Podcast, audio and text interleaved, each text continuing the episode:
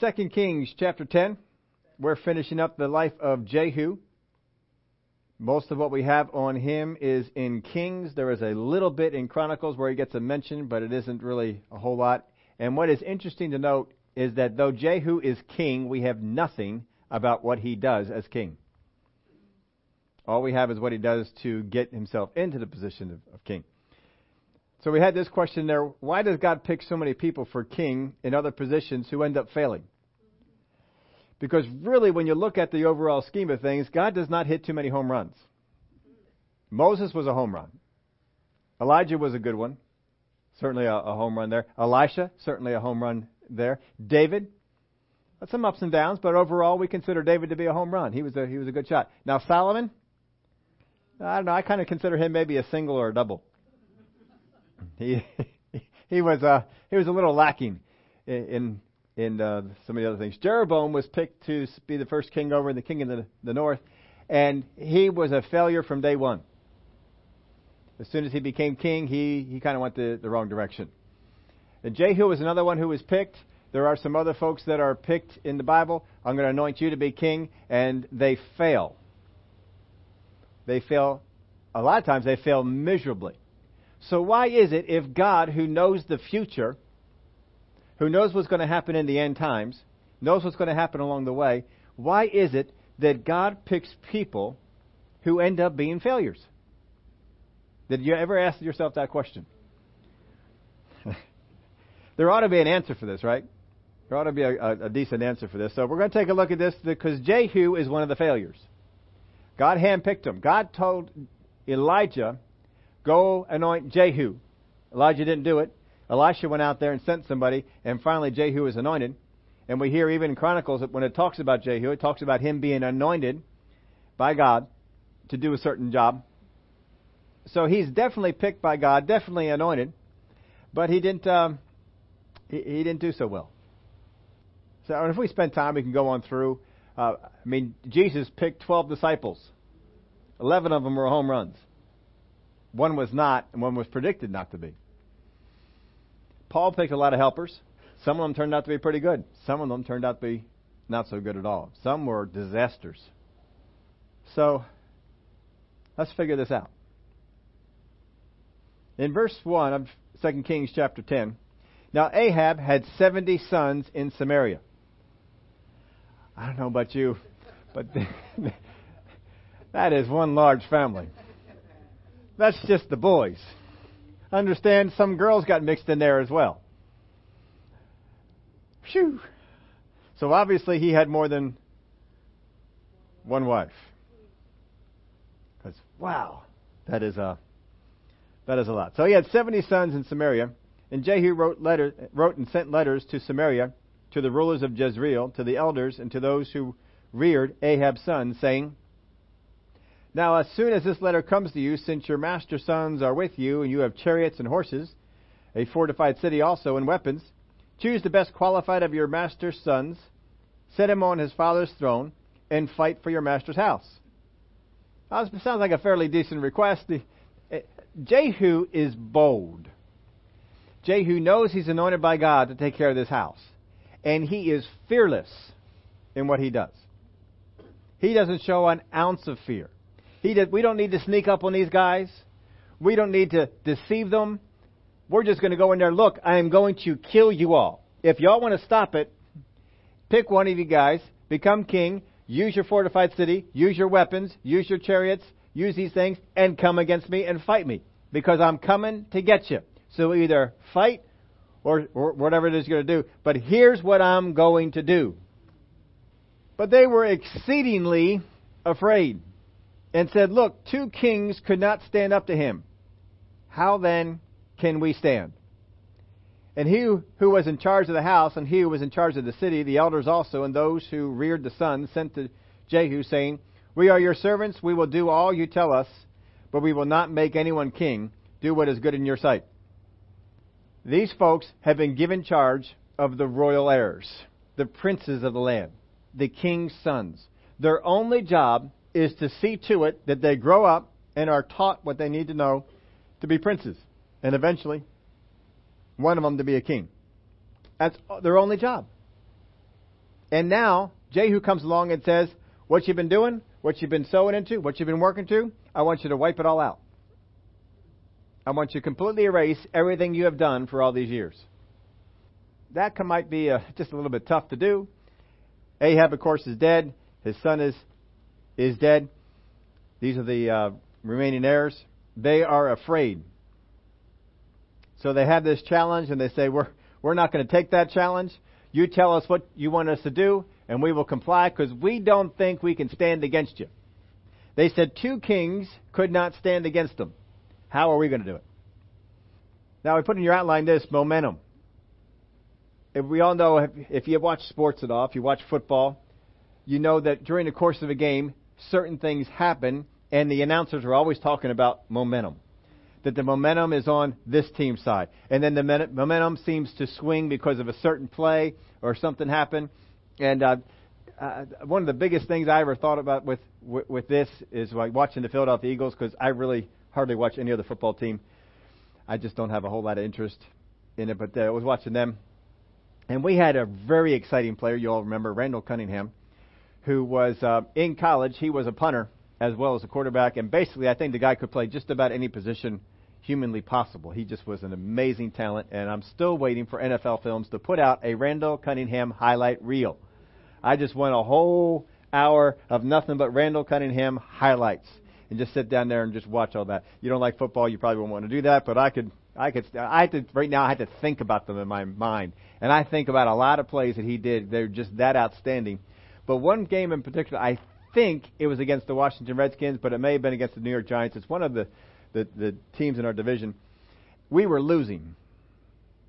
And everything seemed to be going against us. We were backed up in our own end zone, and we seemed to have no nothing was working. We couldn't get our find our way out, and so it was third down. Randall Cunningham lines up in the shotgun formation. If you don't know what that is, is when the quarterback is several yards behind the center, and instead of being up under center, they hike it back to him uh, several yards behind, and so he's in the end zone. Which, if you get tackled back there, it's a safety. It's it's not too good. So they uh, hike it to him, and instead of him looking for someone to pass to or handing the ball off to someone to run to, he punted the ball. Punted the ball. Again, he was a really good punter. And this punt, because no one was ready to receive it, this punt went sailing down the field and it rolled, it bounced and it rolled and it went all the way over and pinned the other team on their goal around their goal line. It was inside the 10, inside the 5. It was way down there it was a 90 some odd yard punt, if I remember correctly. It was incredible. Everyone was totally amazed that anyone could punt it that far. I was amazed that you could punt on third down. I had no idea you could punt on third down up until then. But apparently, you don't have to tell the other team that you are punting. You can just punt.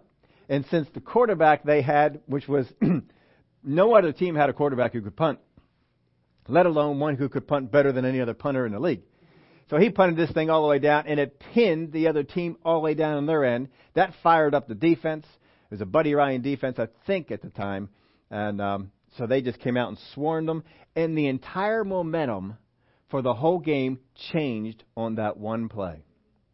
And instead of being under everything, now it seemed like they were on top of everything. And the defense swarmed them, pinned them down. They had to punt. We got good field position. We scored. We scored again. We scored again. Eventually, we won the game. Went from losing game, a hopeless game, one punt, swing, swung the momentum, and it just seemed like the other team was just under it from that point on. I'd love to get that that game on tape. That was just a fun game to to have watched. I could watch that one again. There's a lot of his games I could watch again. There's a lot of games this year I would never want to watch one time. but a lot of those games, they just were. He was something special. Oh, he was he was a fun player. For those of you who remember Randall Cunningham, he's a uh, preacher at a church now. He, he pastors a church. He's, he's in ministry.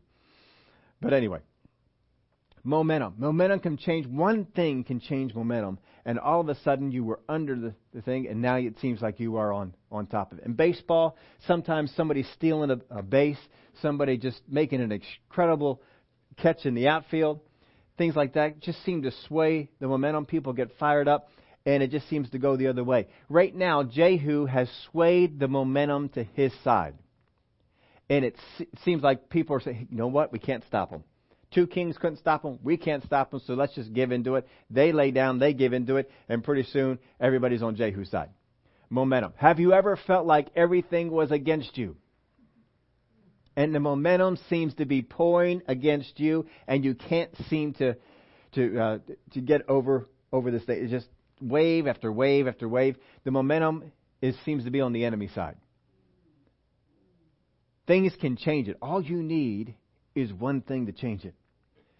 We look to God, we get a miracle, we get God, I need something to go on. How many times did we see the momentum change for, for Israel?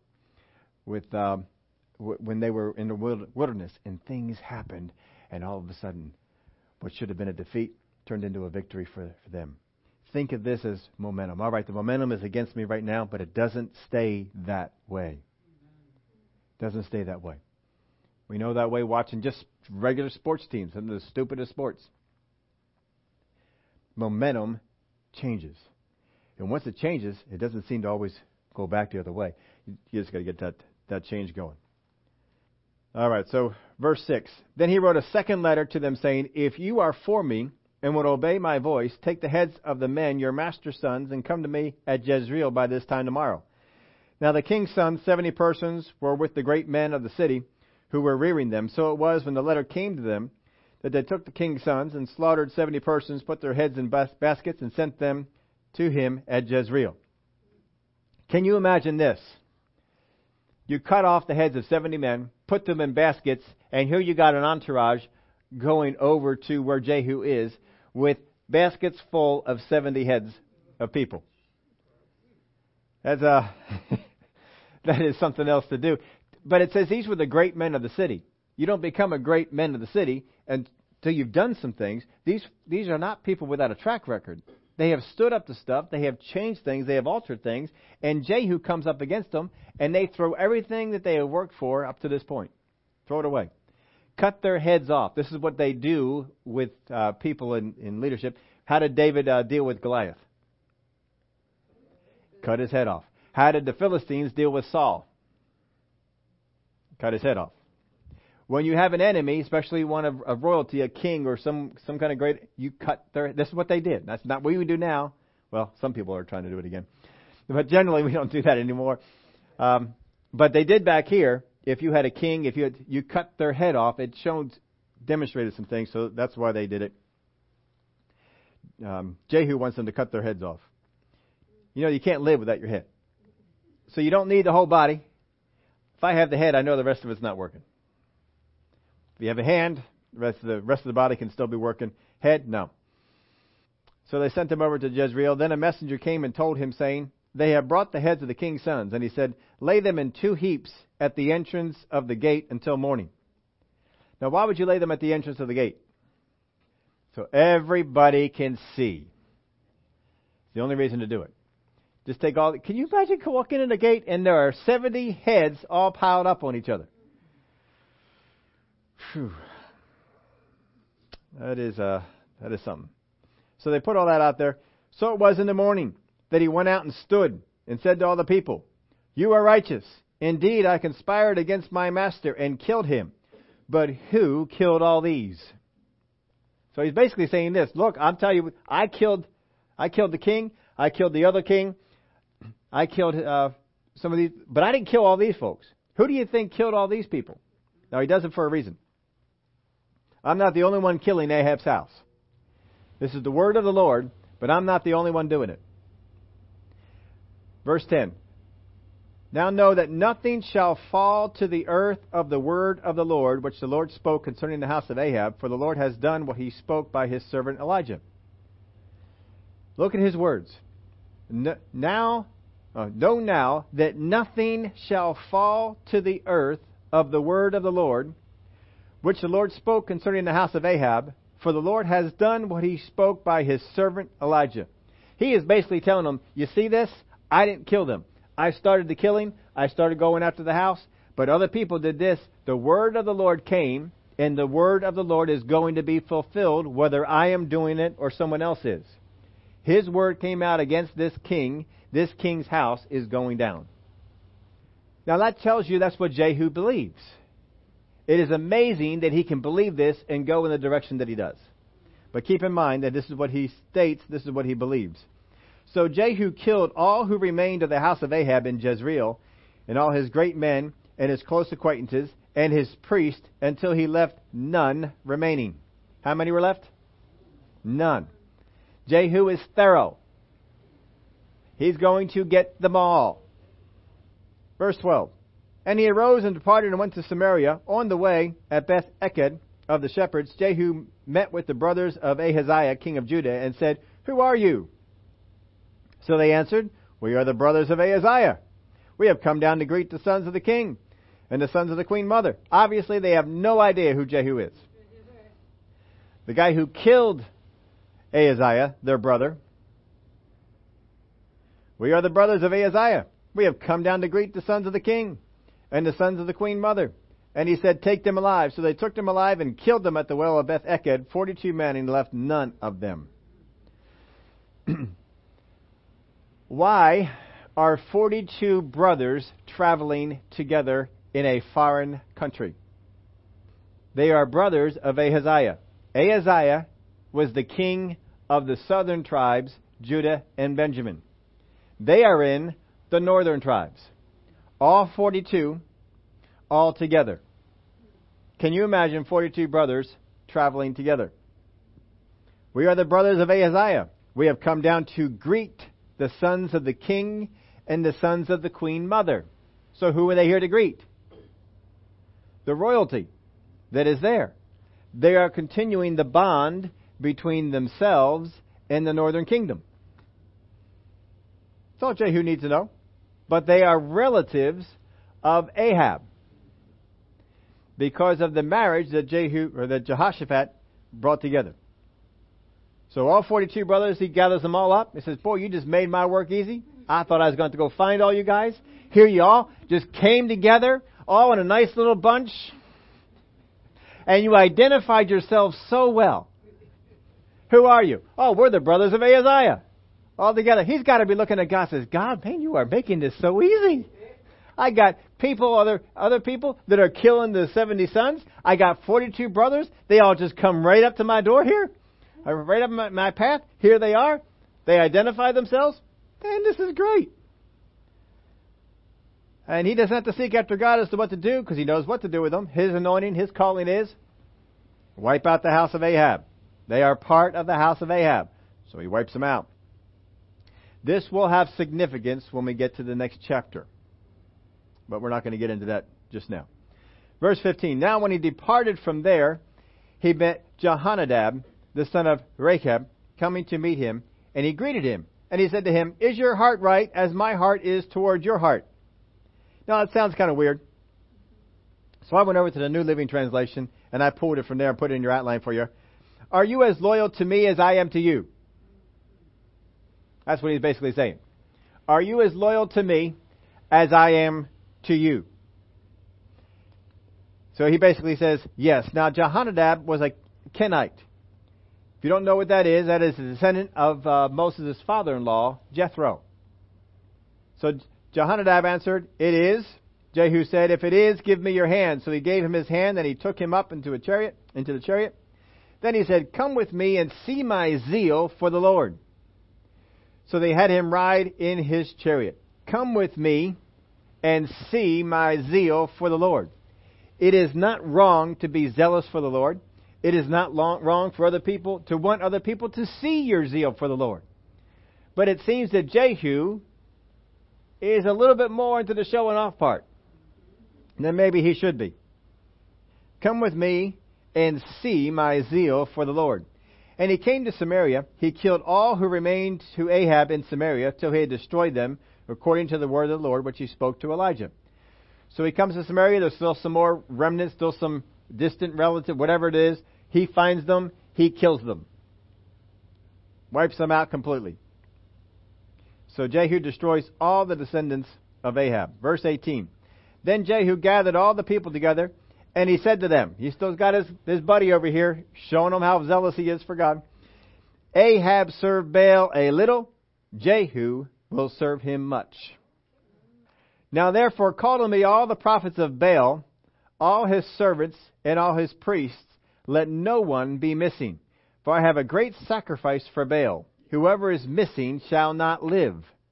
But Jehu acted, acted deceptively with the intent of destroying the worshippers of Baal. And Jehu said, Proclaim a solemn assembly for Baal. So they proclaimed it. Then Jehu sent throughout all Israel, and all the worshippers of Baal came, so that there was not a man left who did not come. So they came into the temple of Baal, and the temple of Baal was full from one end to the other. And he said to the one in charge of the wardrobe, Bring out vestments for all the worshippers of Baal.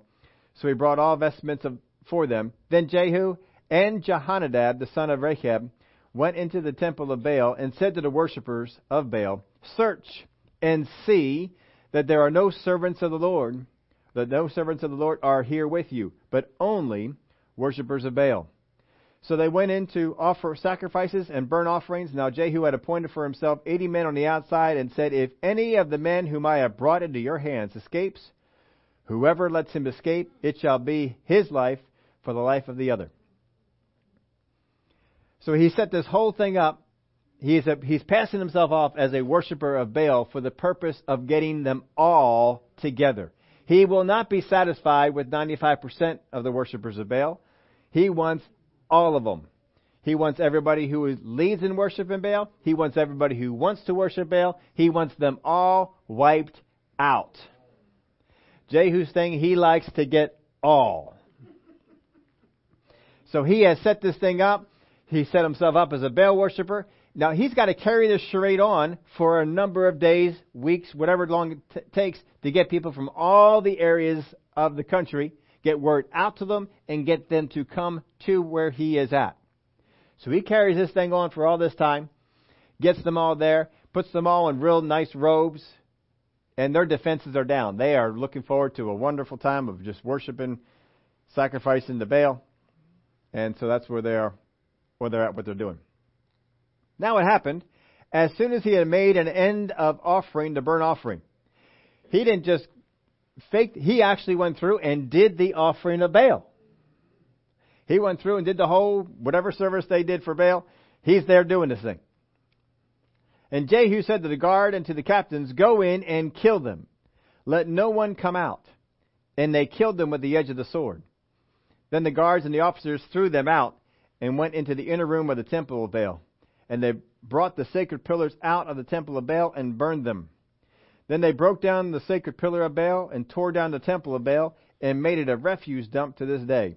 Thus Jehu destroyed Baal from Israel. He just he totally eradicated this.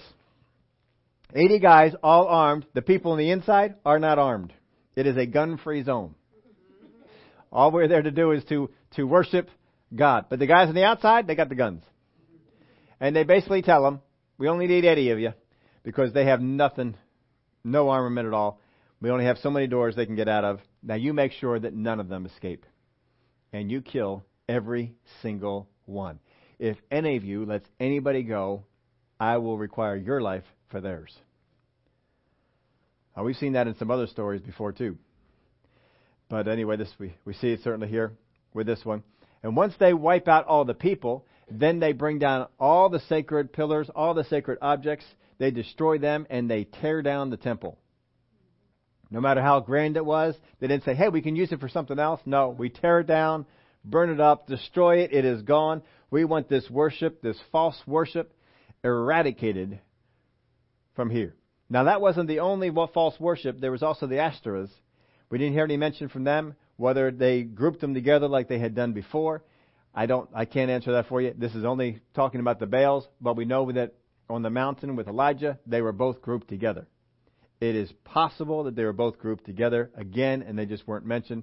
I don't know, but certainly the false worship, uh, worship of idols, is something that he was very excited to bring to an end. And so he does this. He purges this thing out. We took care of the objects of worship. We took care of the worshippers. We took care of any desire of people to worship because they will know that Jehu will kill you if you worship Baal. Next verse. However, that's never a good way to start a. However, Jehu did not turn away from the sins of Jeroboam the son of Nebat, who had made Israel sin, that is, from the golden calves that were at Bethel and Dan. These golden calves were a problem for Israel until they were carried off into captivity. No one ever took care of this. Now, the golden calves are not an idolatrous type of worship. It's not like the Baals. The Baals were worshiping when you worship Baal, you worship a God different from Jehovah. You are not worshiping Jehovah. You are worshiping a different God. The golden calves represented worship of Jehovah, but it was done in a false way. It was done in a way that was not biblical. They had their own priest of all classes of people. They had their own feast days and, ho- and holidays. They, they totally rewrote everything so that it did not resemble what was going on in the southern kingdom because Je- um, Jeroboam did not want them going down to Jerusalem and worshiping, worshiping at the temple. So he set up these two that they would worship here instead, and he changed how things were done. At that point, when he did it, many people left the northern tribes to come down into the southern tribes. So the southern tribe of Judah was representative of all the tribes of Israel because so many had come down. So it says that he did not turn away from the sins of Jeroboam the son of Nebat, who had made Israel sin. So he kept the same feast days that they had before. he kept making priests out of any, any class of people. He didn't change that. Jehu either didn't care to or didn't feel that he was able to go against the nation who had fallen in love with this type of worship. And he didn't, didn't change that. Verse uh, 30. And the Lord said to Jehu, Because you have done well in doing what is right in my sight, and have done to the house of Ahab all that was in my heart, your sons shall sit on the throne of Israel to the fourth generation. So his son, his grandson, so forth, fourth generation, they will of Jehu will say. He say you're going to stay there forever. Not like David's promise. Fourth generation. Again, does God know the future? Yes, Jehu did much of what God asked him to do. He did eradicate some of the false worship that was in the land, but he did not get rid of the corrupted worship of, of Jehovah. They are coming to worship Jehovah, but they are doing it in a corrupt way. It is important, even today, worship that it, whether it be of Jehovah or some false worship, if it's not done the way the Word of God dictates, it is false worship. And God is not happy with it. God does not like it. So Jehu did not do this. He had a lot of momentum going on his, his side. For some reason, he just didn't seem to be able to, to, to make this thing go and to, to go the way. Going back to the football analogy, can you imagine having all that momentum on your team, things are going, and you hit a fourth and one? You got a big running back. You've been running on this team for the last quarter. They haven't been able to stop you. And on fourth and one, you decide we need to punt. You don't want to take the chance of giving the ball, and you, you don't do it, and you can switch the momentum to go the other direction. That's exactly what is, is going on here. He is in a point of decision. Will you eradicate this false worship? In order to do it, he has to reinstitute correct worship for Jehovah which means bringing in the Levites as priests, which means sending people down to Jerusalem to worship. Now, Jerusalem is not in the best of shape either. Remember, the false, some false things have been brought in down over there too. He may have rationalized inside themselves, I can't send them down there. That place is filled with falseness. But that doesn't matter. That's not his decision to make. His decision, what he was supposed to do was what God wanted to do, and this was not one of them. I have to assume, because of what it's not in the Bible, but it certainly happened other times, that prophets were always dispatched. And a prophet or two or three or whatever was probably dispatched to Jehu to tell him, you need to do this. You need to take care of this. One prophet in particular is still alive and still going strong, and that's Elisha. And I don't think Elisha would have been afraid to tell Jehu, hey, you need to cut this stuff out. So he was probably confronted with prophets, and he probably turned them away. It's not like he didn't know what to do. He just didn't do it. It says, however, Jehu did not turn away from the sins of Jeroboam, the son of Nebat, who had made Israel sin. That is, from the golden calves that were at Bethel and Dan. So he was knew it was sin, or it was pointed out to him as sin. Somehow, he's responsible for knowing that this thing is sin. And he didn't turn away from it. But God gave him a nice promise. Verse 31, it's a sad verse too. But Jehu took no heed to walk in the law of the Lord, God of Israel, with all his heart, for he did not depart from the sins of Jeroboam, who had made Israel sin. So here we have another view of it. He took no heed to walk in the law of the Lord God of Israel with all his heart. He took no heed to do it. It takes something on your side to walk in the law of the Lord. You have to know it, and you have to decide to follow it. So he was probably made aware of what the law said. And he decided not to heed it. The Bible is very clear when it says this, but Jehu took no heed to walk in the law of the Lord God of Israel. That's a deliberate effort on his part. It's not a, oh, I didn't know. It is a deliberate effort on his part not to do something. In those days, the Lord began to cut off parts of Israel, and Hazael conquered them in all the territory of Israel, from the Jordan eastward, all the land of Gilead, Gad, Reuben, Manasseh, from Aroer, which is by the river Ar- Arnon, including Gilead and Bashan. Now the rest of the acts of Jehu, all that he did and all his might, are they not written in the book of the Chronicles of the kings of Israel? So Jehu rested with his fathers, and they buried him in Samaria.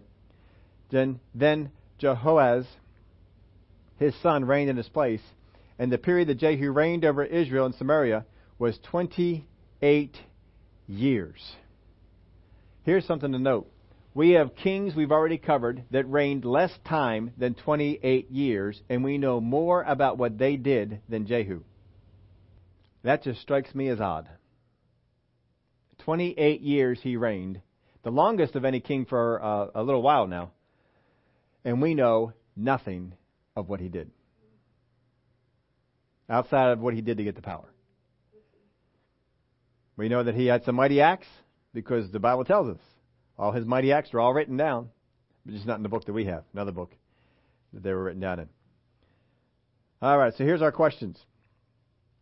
Why hit, why pick Jehu and others who failed? Why do it? If you know, and God knows the, He knows beginning and He knows it all. And we've talked about this. He knows it all because He is involved in all timelines at the same time.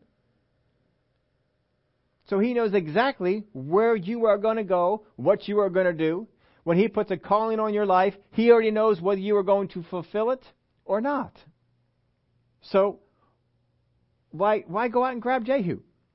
One, one explanation you could say, well, there was nobody better. Everybody else would have done worse. And maybe that's possible.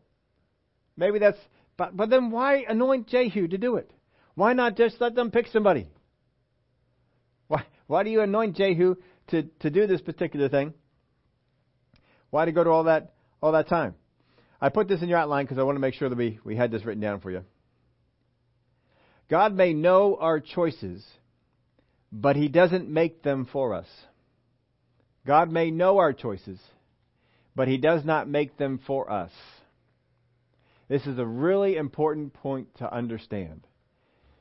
He may know what you are going to choose, but He does not make decisions based on yours. If He says, Jehu is not going to be a good king, therefore I will not give him an opportunity to be one, then he has already made the decision for Jehu, and Jehu never gets the opportunity.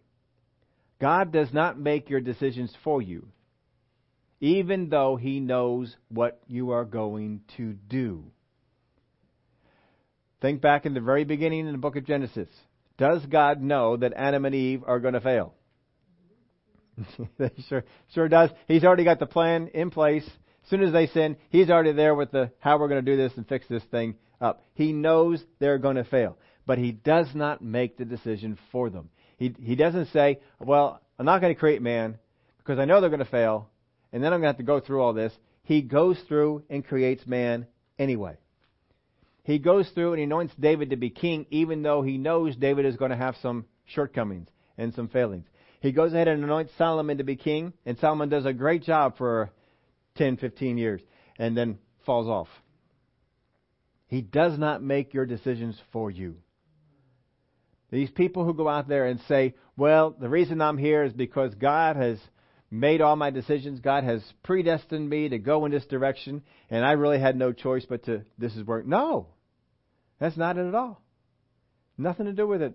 If some people will say, well, God knew I would be in this condition. God knew I would be in this place, so He's got a plan. No. God ha- can make a plan to bring you out of it. But understand that wasn't God's plan. You make your own decisions. God may know what you're going to do. He may be sad that you're going to do a, a wrong one or glad that you're going to do a right one. But He will not make those decisions for you. And Jehu did the things necessary to be qualified for God to put that anointing on him. He just didn't carry it out all the way. That was his decision. He had the ability to decide to do something else. But he didn't do it. Jeroboam had a decision, had the ability to decide to keep worshiping God. Had that ability. He decided on his own. No, I'm not going to do it. And he concocted in his own mind people, once they go down there, they're going to forget about me. They're going to kill me, go back to the house of David. And uh, that's probably not what will happen at all, especially if God said, if you do like David did, I'll make your house an enduring house the way I did of David. He didn't trust God. And he went out in his own way. So he may know our choices, but he doesn't make them for us. Now, this is another important point to, to understand. God chooses you for who you can become not who you would become. God chooses you for who you can become, not for who you would become. We may not ever walk in what we should be doing, what we can be doing, but it doesn't mean that we couldn't get there. And the reason that God called us and anointed us and put us in that place is because we could do that. He didn't do it because we would do that. I still remember that uh, word that Brother Hagin got when God told him, He says, You're now ready to enter the first phase of your ministry. Many ministers have lived and died and never entered into the first phase of their ministry. That meant they were called to go in a certain direction, to do a certain thing, and never reached it. Never went out that way. They could become something, but they decided they wouldn't. That part is up to us. So why does God pick failures?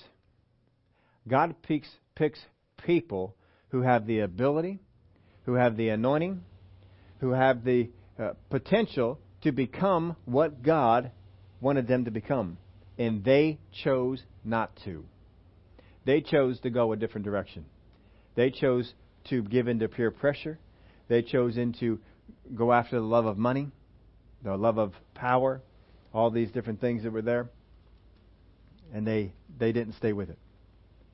I've heard many a many a person who has gone to Washington as a uh, president, senator, House of Representative, uh, judge on the on the court, all the different positions that are out there that have gone there and believed a certain way about the Constitution, believed very strongly about the Constitution, believed very strongly about the principles that this country was founded on, and when they got there, the pressure to go to another direction, the promise of power, the promise of fame, the promise of fortune was so much that it swayed them, and they were no longer the person who believed in the Constitution that they were before, and they were now doing things that they said they would never do because of all this pressure. They had the potential to become something great, but they they didn't. They didn't stand up to, to that wrote this in my outline. I couldn't put it in yours. But further evidence that we are not predestined to a future. It is one of our own choosing. We are not predestined to go a certain direction or to have a certain future. God knows what that future is, but there is no predestination that makes it be that way. If we understand this concept, we understand this principle, not only is it easy to understand how God picked failures, it's also easier to understand how people didn't pick God to become born again. God had nothing to do with their decision not to pick Him. no matter how many Calvinists are out there trying to teach one way or the other about this thing, that's not the way that it is. It's not that God picked you ahead of time as to be in the family or not to be in the family. But He knows who's going to pick to be in the family. But He still gives everybody the opportunity to be in the family. They decide. And people have to become accountable for their own decisions and what they decided to do. And Jehu will be held and has been held accountable for his own decisions, what he decided to do and what he decided not to do. And that's what he will be judged on. God is not judged because he picked the wrong person. He picked a person who could be in the position and who could do all the things that were there, but they just decided not to. They gave in to the, some of the pressure, some of the things that were going on around him. Now, why did Jehu go bad? Why does other people? Why did Jeroboam go bad? Why did Solomon go bad? Why do some people go bad? Why did the people that Paul had on his team, why did some of them go bad? Well, as zealous as we are for the work of God, if we are not zealous for His Word, our foundation will not be strong enough to sustain whatever we build, and it will fall. Think of Manhattan. Manhattan has these towering skyscrapers. The reason they can build these towering skyscrapers is because of the bedrock that is underneath. And that bedrock is so solid and goes down so far that you can build these towering monstrosities right next to each over and over. All these kind of things going on. And Manhattan is, you know, the retail, what is it, apartments up there go for how much? And I, have you ever heard the story? People like to throw it around on Thanksgiving, uh, the times, you know, whenever they want to make the United States look bad, that we were we ripped off the Indians for the deal in Manhattan. Have you ever heard that? And, and we did not rip off the Indians for Manhattan, no matter how many people want to try and tell you that. The, the actual story of this thing, I don't know if you're familiar with this, maybe you are familiar. The Indians ripped us off. Because what happened was a tribe sold us the land we call Manhattan. They called it something different at the time. They sold us that land. We paid for that land to a tribe, but that tribe had no right to sell it. And then when we came to, to claim it, we found out another tribe actually had ownership of the of the place. We had to pay them as well as the one we already paid. So we paid twice for the land of Manhattan. And then, of course, today they all want to say, well, we ripped them off. We gave them so little money for something that was so valuable. That land was not valuable to the Indians because the Indians did not build cities or port cities. The settlers who came over built cities and port cities. The only thing that made that land more valuable was it was a port city. And therefore people brought in goods and, and so therefore it became valuable. And then of course it soared uh, after that because of what people did with it. But at the time they bought it, it had no value other than what they sold it for. But anyway, that's just the things that they, they like to do with that. But anyway, the bedrock that is there sustains really tall buildings. If you are going to have really tall buildings, you have to have a foundation that goes down far enough to sustain whatever you have up on top. If the foundation isn't suitable, whatever's up on top will fall down. This is what Jesus talks about in the parable when you, uh, you build your house upon the rock. You got to build upon a solid foundation. If you don't, when the storms come, there's nothing to hold it, or will just just wash away. Well, His word is our foundation, and He was not zealous he, Jehu was not zealous for the word of God. There are many people who are zealous for the work of God, not many, not as many that are zealous for the word of God. Think back in the New Testament when Jesus is sitting in a room and he's teaching. Mary and Martha's home. Somebody is sitting at the feet of Jesus to listen to the word, and someone is doing the work. And someone's getting all upset because they're only one doing the work. Some people get very zealous for the work of the ministry. Some people get very zealous for the word of the ministry. What you need to do is become zealous for the word so that you are equipped to do the work. There must be a, a balance on both. Both. It does no good to have a great and deep foundation and do nothing with it. You also can't have a great big building and no foundation. It uh, it, it won't it won't settle settle out very well. So Jehu went bad, and others went bad because either they, they had a good foundation in the Word, but got so involved in the work, they've neglected the foundation that was there, and therefore couldn't support what they had, and they fall. That could be part of it. I think that was more the thing that happened with Solomon. He had a good foundation. It sustained him for a number of years in that work, but eventually he got distracted with all the wives and the idolatry that the wives brought in, and that foundation was eroded away.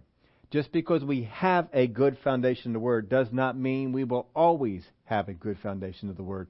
We have got to continue to grow, continue to learn the Word. Just think of people that you know. They were in a certain state, certain place. They were in a church that was feeding them the Word. They were growing. They moved to another place. It didn't have the same thing for them. And they eventually began to whittle. And you saw from a distance, you saw them whittle away. And eventually, Sometimes they, they don't even go to church at all. They don't even do anything for God at all. They just wandered away from it all. We have to be just as zealous for the Word of God, the foundation, as we are for the work of God, the building. And if we're not, we can turn bad. No matter how strong, no matter how good we are right now, it can go bad if we are not careful. We have got to continue to go after the foundation and continue to press into the Word, to learn the Word, to grow in the Word, to sustain the work that we are doing for Him. But just because God has called you to a great work does not mean you will get there. In fact, from what I understand, it seems that most people never get to the work that they were supposed to do. It's a shame. Look at some of the folks in the in the Bible. Uh, Gideon, I think he was called to a much higher level than he ever reached. Samson, much higher level he should have been at than what he, he eventually came to. It's a, it's, a, it's a shame. Some of David's sons that died early probably had a much greater call in their life, but they didn't sustain or didn't put in any foundation to the word and were swept off by the love of this or for power or for whatever it might be. And they had nothing to, to sustain them. So more Jehus, more Solomons, more Jeroboams, are going to creep up around us if we're not attentive to the foundation, to the things that we, we have going on. And you look at, um, I, I, I talk to other Christians, I talk to other people in other places, and you hear some of the things they get excited about in the Word of God, and you're thinking, really? Uh, why are you excited about that? Whoever did that in the Bible? Where, where do you see this principle in the, in the and they get excited about that, and they get excited about this thing over here, and I've, I've told the story before, but one of my uh, one of my people that I had as I considered an influencer, person who taught me things in the in the Word of God, tremendous things. Then I was getting things from the newsletters, checking up on things that they were teaching, and one newsletter came to me, and it just struck me as odd because this person they moved in the realm of the spirit. It was incredible to the things that they would do. I loved going to the meetings and just seeing what was what was going on, what God would do through them, and the miracles that would happen. It was just astounding and wonderful to see.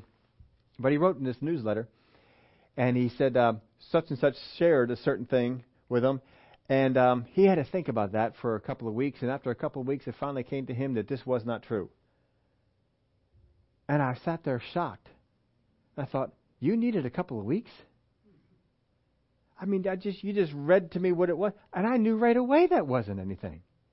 Why did it take him a couple of weeks? And I couldn't understand this. How did that take him a couple of weeks to figure that out that that wasn't right? I'm glad he figured out that it wasn't right. But a couple of weeks to figure out that this was false? Astounded me. Well, that was just the beginning of it, and we began to see more and more. My wife even went down to one of the prayer conferences they had, came out of the first meeting in tears. Just upset. You don't. You should see what's going on.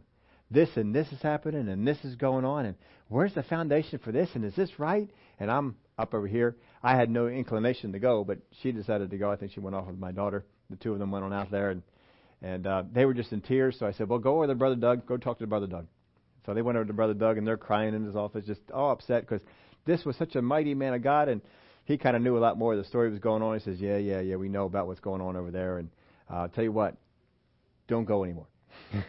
Going over here and do something else. And there were some other problems that came up with that, but we saw a lot more things about this. There was less and less word involved in what they were doing.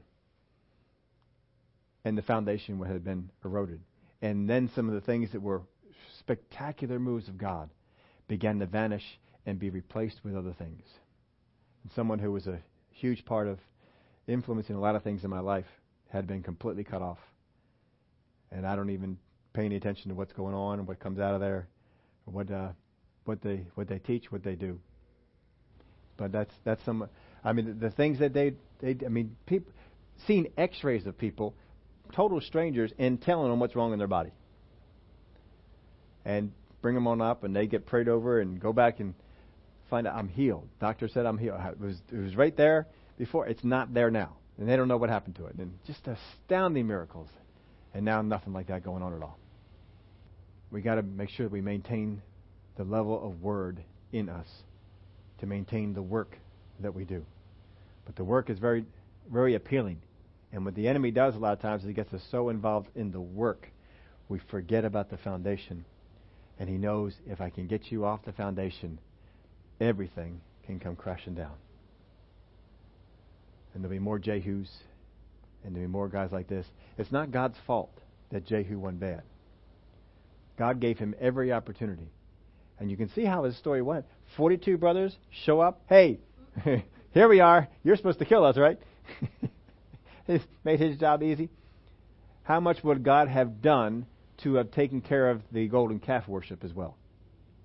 Would God not have helped him to get all those things accomplished? But he decided in his own head, I can't go up against that. And he didn't go. You need to listen to God. God is still going to pick people and say, put this one here, put this one here, and they may still fail. But it's not God's decision, it was theirs.